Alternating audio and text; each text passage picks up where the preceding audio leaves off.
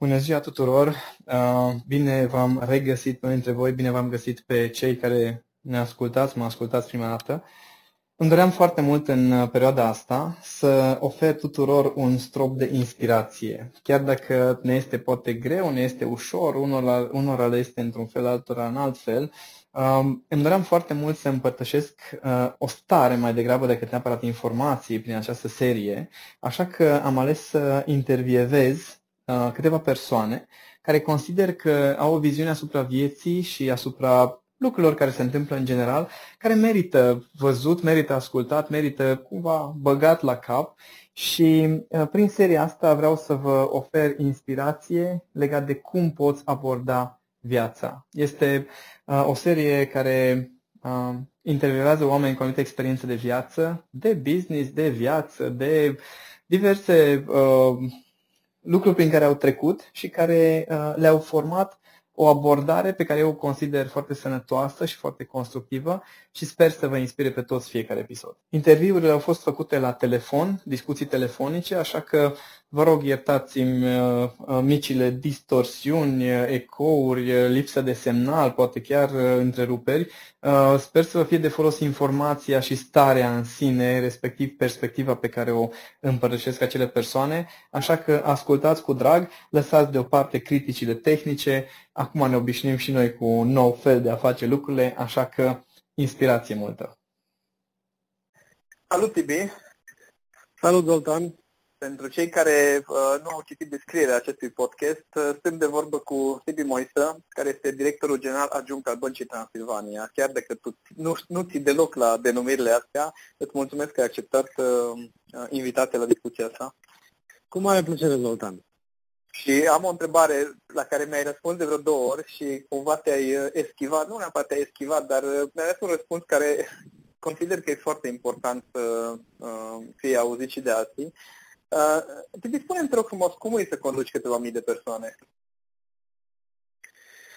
Uh, în primul rând, nu trăiesc cu sentimentul că conduc câteva mii de persoane. Uh, eu conduc câteva echipe și lucrez cu mai mulți oameni care la rândul lor coordonează alte echipe, care la rândul lor coordonează alte echipe și tot așa. Adică în fiecare zi când apar, când vin la birou, nu am deloc sentimentul ăla că dacă eu nu vin la birou, câteva mii de oameni nu știu ce au de făcut. Adică nici vorbă de așa ceva. Și probabil sunt legat în bancă în diferite moduri de, de, de niște mii de oameni, dar fără ca această chestiune să fie neapărat una de coordonare sau subordonare sau realmente mi-ar fi dificil să spun cuiva uh, câți oameni sunt în echipa mea, sigur că aș putea furniza un număr, dar echipa, așa se întâmplă în organizațiile mari, sunt tot felul de modele și nu, nu, nu, realmente eu lucrez cu 10-20 de oameni care la rândul lor lucrează cu 200 de oameni, de care oameni la rândul total. lor... Da, mă rog, e, e, e, dar pentru mine lucrurile sunt uh, relativ simple, poate am și parte de niște colegi uh, foarte buni. Competenți și buni. Da, da, da, da. E să zicem că sunt norocos. Asta a fost unul din lucrurile care mi-a plăcut, cred că cel mai mult atunci când uh, te-am cunoscut și te-am cunoscut pe tine și pe Omer, uh, mai ales la BTCon, uh, faptul că am văzut uh, oamenii care au rămas oameni, chiar dacă au ajuns din punct social la un anumit statut pe care probabil majoritatea îl admiră. Și așa, acum discuția asta este despre omul uh, TV Moise mai degrabă, toată lumea știe, sper, care au mai ascultat episoade de aici, că nu este despre educație acest uh, podcast, această serie, nu este despre gata, uh, directorul general adjunct al Băncii Transilvania va spune ce se va întâmpla în viitor, și așa să-l întreb pe uh, omul uh, Tibi Moise, care a trecut prin multe, uh, cum a fost perioada asta pentru tine cât am stat uh, închiși în casă? Păi aș începe spunându-ți că, în primul rând, eu n-am stat închis în casă. Așa. Nu că nu mi-aș fi dorit, nu că nu mi-aș fi dorit, mai ales la început, uh, nu știu alții cum au fost, dar am, am, am observat așa că prima parte a acestei povești a fost una în care mi-a fost multora frică, pentru că nu știam, nu știam Mhm. de ce să ne ferim, nu știam ce se întâmplă, nu știam care e toată această poveste cu virusul și cât este el de periculos și frica, frica, frica din ce am văzut rupe obiceiurile minții și te duce într-o zonă pe care nu... Deci aș spune că, deși eu nu am stat în casă nicio zi, pentru că am, am avut treabă, am venit la birou, nu n-am, chiar n-am avut nicio zi de work from home. Uh, la început am simțit teamă, mi-a fost frică, nu știam, mă, mă feream de tot felul, eram, cred că eram ridicol. Acum, dacă de acum, dacă îmi amintesc ce făceam acum trei luni sau cum încercam să mă feresc așa când, când de tot. ajungeam la birou, da, da, da, cred că mă feream și de mine însuși. Uh, acum mi se pare, mă rog, mă uit mai degrabă cu duioșie uh, la etapa asta, dar prima, prima și prima etapă aș, i-aș spune etapa asta de acomodare cu, uh, cu, cu ceea ce se întâmplă și cu controlul ăsta pe propria ta, pe propria ta stare de, de, nu știu, de nesiguranță. Okay. După care lucrurile s-au, ah. după care lucrurile s-au schimbat, firește, și cumva eu chiar simt că am reintrat într-o zonă obișnuită, așa, de business as usual, okay. în care parcă aceste două, trei luni au fugit ca o, nu știu, ca o secundă prin fața mea. Nu, realmente nu... A fost o perioadă care a alergat repede. Ce interesant este că totuși și activitatea voastră a fost suspendată în mare parte, din câte știu, pe sector bancar. Uh, totuși tu zici, zici că ai lucrat uh, zi de zi. Care nu, aici, aici Zoltan, Zoltan, cred că aici, cred că aici te cer tu puțin. Uh, bankingul ca, toate, ca toți furnizorii de utilități, pentru că bankingul, accesul la contul tău bancar, la bani, la a face plăți, la, mă rog, chestiuni de acest gen, sunt considerate utilități. Și okay. ele nu au fost închise nici o zi, nici o secundă. Okay, okay. Deci băncile, toate băncile au fost deschise full-time, chiar, chiar în acea perioadă pe care eu am caracterizat-o drept frică, anxietate, nu știu cum să-i spun, ca termenul uh-huh. să fie corect, uh, aveam, uh, nu știu, cele 500 de unități uh, pe care le are banca cu toți oamenii în ele, deservind clienți. Deci nu au fost... Uh, ce am reușit noi să facem este ca o parte din angajați, o parte din colegi, să lucreze de acasă, cei, uh-huh. dar asta cei care puteau lucra de acasă. Totuși, în sistem bancar cu securitate, nu poți să faci da, asta chiar de da. oriunde. Uh-huh. Dar partea asta legată de, nu știu, a depune bani sau a retrage bani, uh, alte interacțiuni cu banca pe care e musai să le faci în mod fizic, astea nu le puteam executa de acasă. Și așa că am avut tot timpul un fel de 3.000 de oameni care lucrau de acasă, 5.000 de oameni care erau la birou în fiecare zi. Wow. La un moment dat am făcut și un fel de rotații între ei.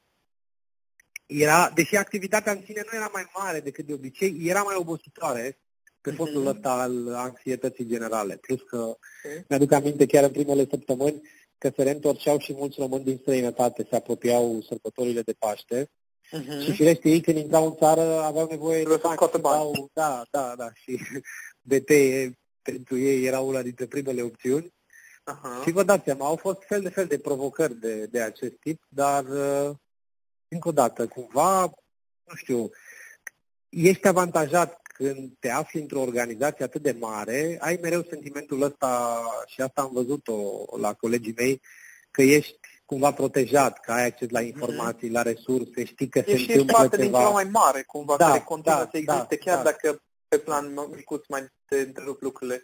Și interesantă perspectivă. Cred că uh, ești primul uh, invitat care uh, spune că n-a întrerupt deloc activitatea, din contră, cumva chiar s-a intensificat. Bine, toată lumea a lucrat într-o formă sau alta, adică în puțină lume am cunoscut care a stat, mă refer dintre cei pe care îi cunosc, dar interesant să spui că în fiecare zi ai mers la birou ca și cum ar fi fost business as usual cu starea de schimbările de rigoare de stare. Cum au perceput oamenii cu care ai lucrat toată perioada asta? Probabil că e o, e o, e o raportare individuală, subiectivă.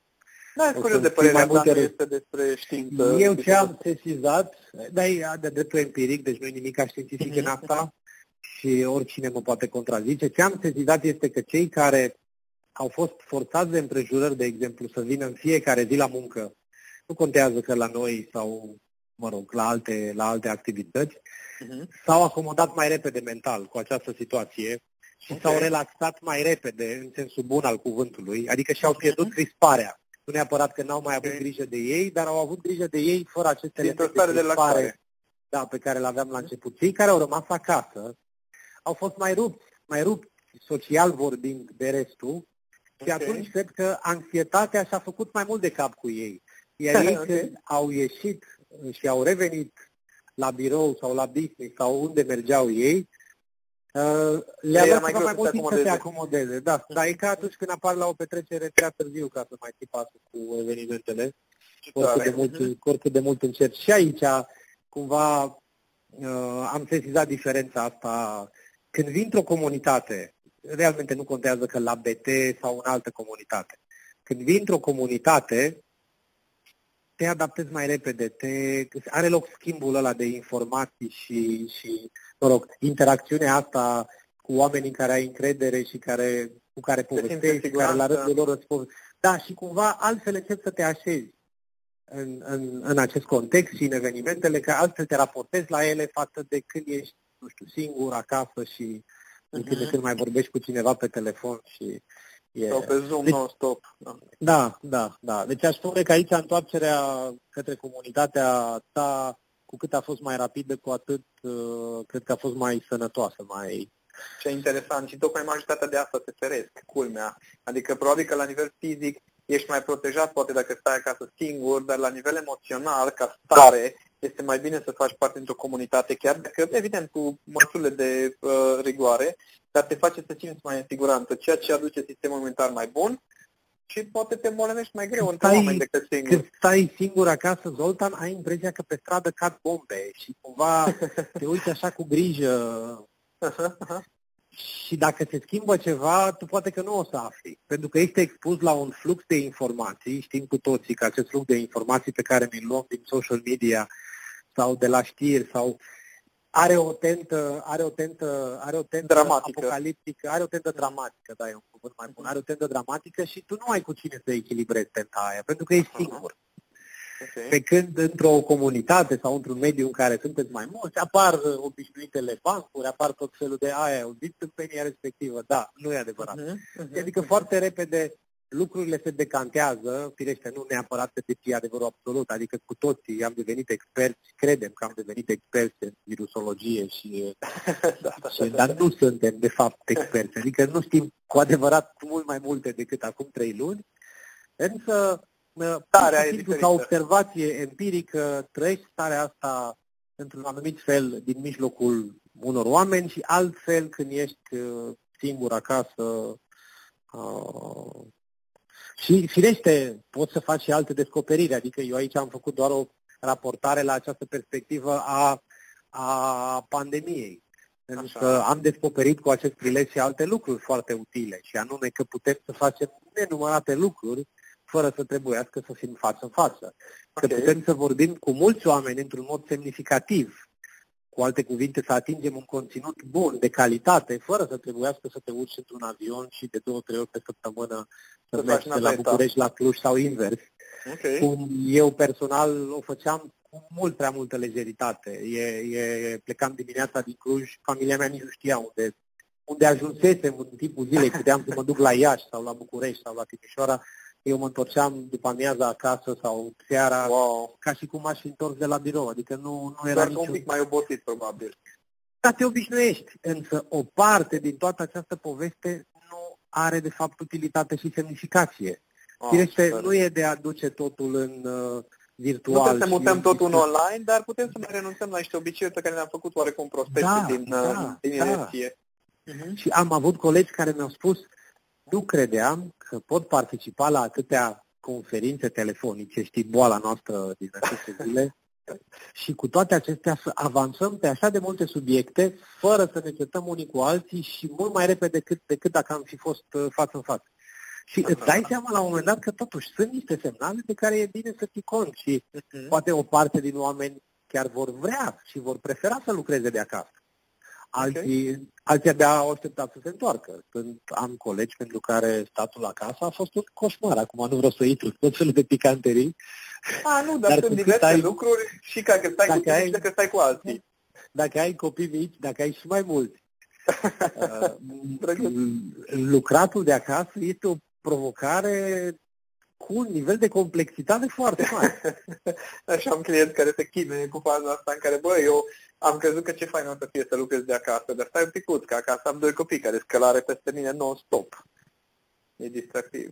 Auzi, dacă tot ai fost în mediul ăsta foarte activ uh, cu clienții, nu un pic cum percepi tu că au reacționat uh, românii în special, că până despre asta vorbim, um, prin interacțiunea cu băncile, mă rog, în condițiile astea cu voi, cu Banca Transilvania, cum au, interacționat, cum au reacționat ei la toată această perioadă uh, din punctul de vedere al stării, al atitudinii ce s-a schimbat la ei? Eu cred că am, că am fost toți în aceeași oală, adică n-am simțit, n-am simțit că eu am avut o reacție, să spunem, superioară sau mai... Cred că cel puțin în primele zile, primele săptămâni, eram cam toți așezați în aceeași stare de incertitudine. Oare ce se întâmplă? Uh-huh. Oare ce-i povestea asta? Cât de periculoasă? Și cred că majoritatea oamenilor aveau un grad din acesta de îngrijorare a, poate că nu omogen, dar cred că eram toți acolo. Cam în aceeași direcție. Da, cam în aceeași direcție. Astea au fost primele săptămâni și mi-aduc aminte că încercam să vedem pe diferitele tipuri de business-uri pe care le avem. Eu mă ocup în bancă cu, cu ideea asta de clienți care, clienți companii, cu afaceri, okay. de la afaceri foarte, foarte mici, microscopice, până la afaceri foarte mari. Și încercam să vedem ce se întâmplă cu aceste business-uri. Și acolo, firește, erau niște diferențe, dar nu la nivelul persoanelor, ci la nivelul da. afacerilor. Diferențele fiind așa, la modul foarte simplu și pe scurt, o afacere mică care depinde de fondatorul ei, așa. Uh, până când fondatorul, patronul, proprietarul, antreprenorul își, își, își rezolva această problemă de acomodare cu toată această situație și se reorienta, afacerea avea de suferit. Aha, ok. La o afacere mai mare, uh, în care ai un număr de angajați, ai echipe, departamente. Ai care, sisteme puse la punct. Da, departamentul X se ocupă de protecția angajaților și uh, achiziționează pentru ei măști de protecție și mânuși. Okay. Îți aminte că în primele zile nu se găseau chestiile. Da, da, da. da era mai de unde să le cumperi, da. Într-o afacere mică nu are cine să-ți rezolve acest subiect. Aha. Într-o afacere mare, angajații se simt mai protejați și atunci cumva fiecare își vede de treaba lui. Și atunci afacerile mai mari nu au avut același nivel de, de perturbație, da, de perturbare, pardon, uh-huh. decât, uh, decât afacerile mici. După care săptămânile au trecut și o lună, două, și am, am, eu am remarcat un reviriment, în primul rând, în discuțiile cu oamenii. Semn Așa. că, ca și în cazul meu, Uh, fiecare și-a negociat cumva, și-a gestionat pe dinăuntru uh, raportul ăsta risc versus ce am eu de făcut, care e datoria uh-huh. mea de părinte, de antreprenor, de soț, de, de angajat chiar. Contează. Și s-a pus din nou pe treabă.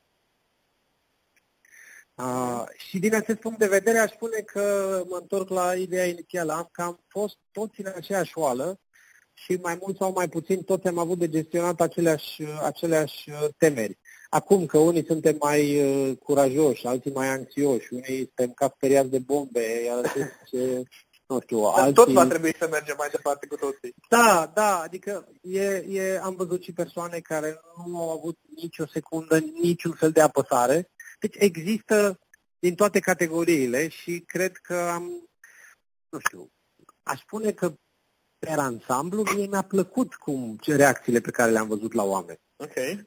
Am văzut okay. multe lucruri minunate, poate că eu am așa o, eu am o pornire instinctuală să văd Optimistă. partea luminoasă a lucrurilor.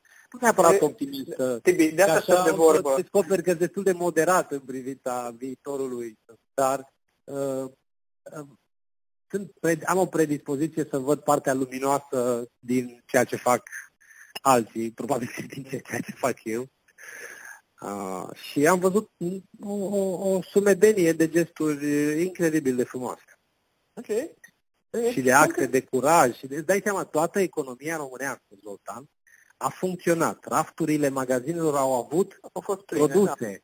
Da. da, asta înseamnă că șoferii și-au făcut treaba și au condus camioanele. Asta înseamnă că fabricile de pâine au făcut pâine. În timp ce o parte dintre noi nu ieșeam din casă. Știți? Uh-huh, uh-huh, Asta înseamnă că la fermele de, la fermele uh, de păsări sau de porci, oamenii își făceau treaba. Știi? Adică, cumva, societatea, economia nu s-a oprit, în cea mai mare parte. Au fost anumite Oamenii părți din... care s-au oprit, dar totuși baza a funcționat. Baza a funcționat. Găseai lapte la magazin, găseai, găseai lucrurile de care aveai nevoie. Firește, că tu te strecurai așa până la magazin, încercând să eviți contactul cu toată lumea, dar, cum ziceam, e, aș spune că, nu știu, mie mi se pare că societatea românească a trecut așa, fără să-și dea seama, printr-un examen de reziliență pe care l-a trecut foarte bine. Și cred că unii nu-și dau seama de treaba asta, așa Nu ne dăm seama pentru că nu avem, uh, nu ne stă în obicei să vorbim frumos despre noi. Despre România. Da, adică... da, da, avem uh, mai degrabă, suntem tentați să găsim uh, să găsim nod în papură și firește, poți să găsești nod în papură, adică e, e, e, e poți, aici se găsești. Dacă vrei să bagi de vină, cu siguranță că găsești să bagi de vină. Da, dar da. eu văd și foarte multe lucruri care au mers, au funcționat, au, oamenii și-au făcut datoria și, și un, un, un, uh, un om care Uh, de la casă, de la Oșan sau de la Carrefour sau de la magazin, de la mai știu eu ce magazin, nu contează care, știi? Oamenii au stat acolo și și-au făcut treaba exact ca și colegii mei de la ghișeele bănci și nu mai vorbesc uh-huh. de mhm. cadrele medicale. Adică nimeni nu... Eu n-am auzit, n-am avut colegi în bancă care realmente deserveau poate 100-200 de clienți diferiți în aceea zi, fizic, wow. deci printr-o apropiere. Și nu am, nu, nu am avut cazuri în care oamenii să spună stop joc, eu nu mai vreau, mi-e frică, nu cred că nu. Pur și simplu oamenii au venit și și-au au considerat că asta e ceea ce trebuie ei să facă. Uh-huh, uh-huh. Probabil și cultura organizațională foarte... este într-un fel la voi. Adică eu am participat atunci la BTCon și am văzut ce înseamnă cultura la Banca Transilvania, pornind de la liderii care îi conduc, nu îi nominalizăm acum că nu-i cazul, uh, dar uh, sunt foarte curios Acum ați vorbit despre, uh, cumva despre economia românească și răspunsul la întrebarea care urmează nu e, deci este disclaimer-ul, da? nu este niciun fel de recomandare, sfat de vreun fel pentru orice fel de rețetă consultați medicul sau farmacistul, dar vreau să întreb pentru că ești într-o poziție în care, cum zic, am mult mai multă încredere în perspectiva ta de următoarea întrebare decât în a majorității oamenilor cu care am avut discuții. Toată lumea ne amenință cu o criză financiară imensă la nivel mondial și o recesiune și scenarii de groază de toate felurile posibile din acest punct de vedere. Strict, uh, un fel de off the record, nu vreau cifre neapărat sau nu mă interesează părerea ta tehnică, mă interesează percepția ta, părerea ta omului, uh, Tibi Moise, care a trecut prin multe. Ce crezi că urmează? Uh, răspunsul scurt este nu știu.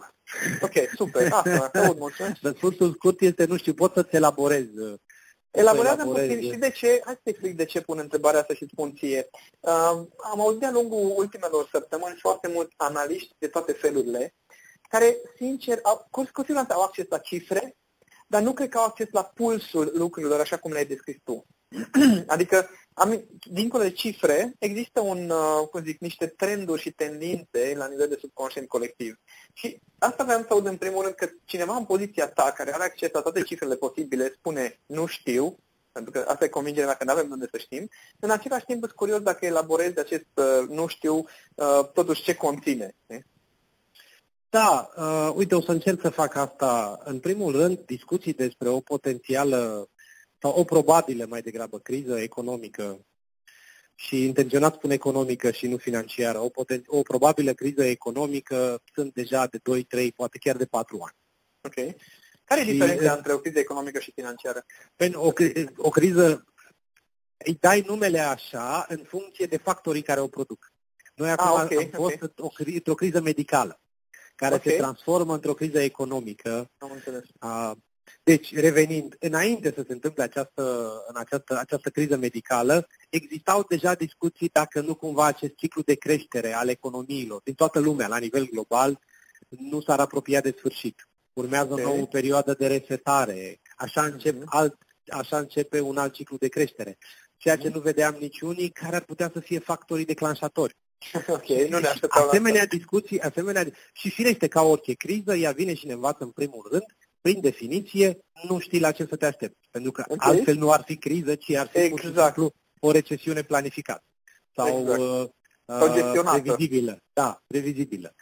Uh, și atunci avem un factor declanșator într-o criză economică medicală, care după aceea se duce într-o, într-o problemă economică și nu mai contează atât de mult factorii declanșatori, deși în cazul nostru va conta o perioadă de timp, nu știm, acest, această idee de, de distanțare socială este o idee de prevenție a problemei medicale și care generează probleme economice, din motive mhm. evidente, nici nu vreau să le, nici nu vreau să vorbesc despre ele. Și atunci, revenind, pentru mulți, uh, ceea ce se întâmplă acum din punct de vedere economic este o oportunitate de a reseta niște repere și de a stabili, de a relansa un alt ciclu, un ciclu nou de creștere la nivel mondial. Dacă ne uităm un pic de lume și ne gândim doar la situația României, România are o situație conjuncturală care nu este rea. Și acest okay. lucru ar trebui folosit. Firește, e nevoie de leadership, e nevoie de mai multe chestiuni pentru acest lucru, dar eu mă uit și la asta. Pe de parte, România nu are o situație groaznică din punctul de vedere al datoriei publice. România okay. poate folosi această perioadă ca, să, ca să-și echilibreze unele forme, unele deficite, mă refer la raportul ăsta dintre importuri și exporturi. România are un consum foarte mare care este bazat pe import și care poate fi reorientat către piața internă, Asta, okay. mai simplit vorbind, înseamnă că ne putem valoriza mai bine unii Producția pe alții. internă, da. E ceea ce au făcut polonezii în criza de acum 10 ani și au făcut foarte bine. Nu văd de ce noi nu am fi în stare. Uh, poate să fie un punct în care anumite investiții masive, publice, de infrastructură, de sănătate, uite câtă nevoie ai de ele, sau în infrastructura agricolă, sau în infrastructura de tehnologie, IT, a țării, astea toate pot să fie vectori care să mențină echilibru economic și o viață economică vie și în același și să ducă la o creștere. Da, și în același timp să facă țara mult mai competitivă. Nu mai vorbesc de faptul că toate discuțiile astea privind reorientarea și reașezarea fluxurilor valorice, cu alte cuvinte, de unde importăm materie primă, unde procesăm materia primă, iar așează România într-o poziție favorabilă pentru că pare să fie o țară bine înzestrată în cu comparativ cu celelalte țări din Uniunea Europeană, uh-huh. da, mhm. cu, cu, cu, cu, tot, cu tot ceea ce contează din acest punct de vedere, accesul la o forță de muncă educată, apropiere geografică, uh-huh. un cadru legislativ cât de cât rezonabil și user-friendly. Deci astea toate sunt, uh, astea toate sunt uh, aturi și atribute pe care România le poate folosi. Firește, okay. pe lângă ele, față de acum 10 ani, avem o reacție sistemică mai bună, populația are un nivel de acumulări, adică de economii mult mai mare decât acum 10 ani, nivelul de reziliență e mai bun. Și uite, apropo de exemplul ăsta foarte, foarte la îndemână, prin care am trecut amândoi, faptul că lucrurile au funcționat în aceste două, trei luni au și crescut, cel puțin în cazul meu, chiar a fost o creștere a numărului de proiecte, chiar numărul de clienți, a fost foarte interesant pentru mine. E clar că situația ta nu poate fi extrapolată la un nivel general și sunt foarte multe firme care au probleme și foarte multe afaceri care, mă rog, trebuie să și trebuie să se reseteze mm, puternic, semnificativ. Deci în niciun caz nu vreau să diminuez toată povestea asta. A, nu, exemplu, eu am... la faptul că există și oportunități da, în treaba da, asta. Da, eu am motivele mele să fiu, cum să spun, sunt, să fiu, să nu fiu pesimist. Nu cred că ne așteaptă o apocalipsă, nu cred că vine sfârșitul lumii. Cred că și anul acesta și anul viitor trebuie să fie ani în care comportamentele noastre să fie caracterizate de moderație, nu de frică, de moderație, uh-huh. Însă nu mă aștept, nu mă aștept la dezastre. Dar vă okay. și spun că lucrurile sunt uh, suntem atât de conectați și cu alte economii, sunt așa de multe interdependențe, încât evoluțiile nu sunt neapărat liniare. Știți? Pot să apară, pot să apară evenimente noi, poate că nici acest virus nu și-a spus ultimul cuvânt, poate că mhm. anumite sectoare sau industrii trebuie să caute mai adânc în, în, în repertoriul de reinventare ca să reușească să, să reușească să, să redevină relevant. Da, da. Deci aici, mhm. aici probabil vine o perioadă de căutări, dar având în vedere că toată această perioadă e generată de o problemă comună, de un fel de adversar pe care îl avem cu toți. Aha. Nu suntem unii împotriva celorlalți. Nu, e uh-huh. foarte important. Uh-huh. Nu suntem unii contra altora, suntem, în principiu, suntem împreună ca să reușim să depășim chestiunea asta. Și pentru România, în mod particular, ar putea să fie, ar putea să fie un fel de moment zero cu totul aparte. Firește, okay. cineva care acum este în șomaș tehnic și, sau care are un business care tocmai s-a închis sau nu se poate redeschide. Uh, sau pierdut poate un când, se aude, când aude un bancher vorbind despre această oportunitate istorică de a, sigur, pare așa totul o mare, o mare, o mare chestie teoretică și pe, dar în realitate, la nivel macro, așa se, așa se formulează, așa, se, așa apar perspectivele și așa apare așa apar șanțele, în timp ce la nivelul unui antreprenor sau unui business sau unui fireste, situația întotdeauna e, e, e mult mai personală, e altfel. Plus că partea de implementare este că... mai dificilă un pic, adică da, da, nu imaginea macro vorbesc eu e valabil pentru toată lumea, însă aș spune că la nivel de, la nivel de întreg am avea această șansă să trecem prin această încercare în mod rezonabil, ba chiar la final să spunem, băi, oameni buni, hai că ne-am descurcat bine. Uh-huh, uh-huh. Da, ideea este că tu zici de imagine macro și de asta simțeam nevoia să împărtășesc cumva perspectiva ta, pentru că știam la ce nivel gândești când discutam despre uh, modul în care sistemul bancar influențează soarta unei, unui popor, până la urmă, că despre asta e vorba. Și am, mi-am dat seama cât de, cât de de sus poți să vezi lucrurile. Îmi doream foarte mult să, să audă și alții, că de văzut nu știu dacă o să vadă perspectiva, dar măcar să audă, uh, pentru că ce îmi dau seama este că dacă antreprenorii, ăștia cumva care suntem mai mici, dar care până la urmă implementăm sau folosim, să zic așa, cadrul sau contextul pe care l-ai descris, noi dacă vedem oportunitățile și vedem imaginea asta mare pe care ai descris-o dintr-o perspectivă pozitivă, și mintea noastră e altfel deschisă ca să găsim oportunități în situație. Adică, până noi va trebui să implementăm sau să împlinim această uh, acest cadru pozitiv sau cu posibilități și atunci ar fi foarte important pentru antreprenori să vadă această imagine pe care ai descris-o ca să zică, da mă, super, hai să mă gândesc în direcția aia, nu să mă gândesc, bă, dar dacă nu apuc ziua de mâine, dacă uh, nu merge ceea ce făceam până acum. Da, adăugând, bancherul din mine nu se poate abține să nu dea și un sfat de care poate nu are nevoie nimeni, însă da, adăugând că la nivel individual, calitatea deciziilor fiecăruia nu poate fi substituită, substituită de nimic.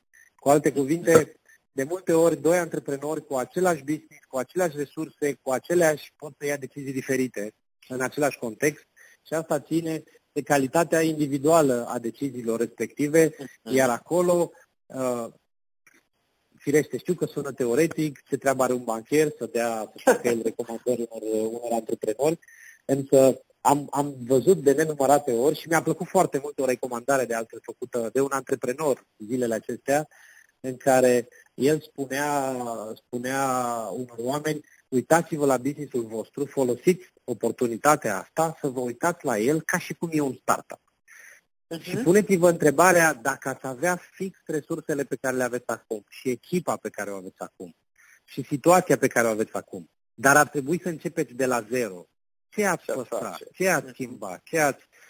Deci e, e modul în care se așează fiecare, încercând să înțeleagă cum se modifică unele preferințe ale clienților sau cum se modifică comportamentul meu sau al tău sau că doar și noi suntem consumatori și noi utilizăm servicii, știți? Uh-huh. Modul în care această distanțare socială ce va rămâne din ea, ce, ce o să uităm. Deci toată povestea asta uh, se întâmplă în mintea unui antreprenor și de acolo vor rezulta niște decizii. Calitatea acestor decizii e ceva ce poate controla doar, da, asta e, e la cumva, în mod uh, miraculos, suma tuturor acestor lucruri, eu am credința că la nivel, la nivel macro va fi pozitivă. Dar okay. nu va fi valabil lucrul ăsta pentru fiecare. Pentru fiecare individ. Uh-huh. Da, da. Asta simt și eu, pentru că dacă, de exemplu, eu stau cu capul în nisip sau stau în depresie, cu siguranță că nu o să văd aceleași oportunități ca și unul care e cumva cu ochii deschiși și caută să vadă, ce aș putea să fac diferit, ce aș putea să fac mai bine. Așa că aici deja fiecare și-a decizia. Dar, Tibi, îți mulțumesc din suflet pentru perspectiva asta. Adică bancherul din tine, uh, pentru mine, de fiecare dată aduce o, o împlinire a unei viziuni mai, mai înalte cumva. Pentru că avem tendința să ne uităm la imaginea mică, la familie, poate la firma în care lucrăm, poate la un job mai mare sau mai mic, dar imaginea asta mare, pentru mine cel puțin, este foarte importantă și sunt convins că uh, inspiră pe multă lume lucrurile pe care le-ai spus. Mulțumesc mult de tot pentru discuția asta. Uh, îți doresc spor la treabă, ce să zic. Sau poate ție un concediu după ce, după ce apucăm să... Cu mare plăcere, Zoltan, sper că am fost cât de cât de folos. Da, mi-aș lua, realmente mi-aș lua câteva zile libere dacă aș avea, dacă aș putea să mă duc undeva, dar până la alta, tot la birou e mai, e mai, e mai fan. Da, dar măcar este aer condiționat, așa? Sau... Da, încă nu folosesc. Mersi și eu, Zoltan. Mulțumesc mult și o zi faină, Tibi, Salut, salut. salut, salut.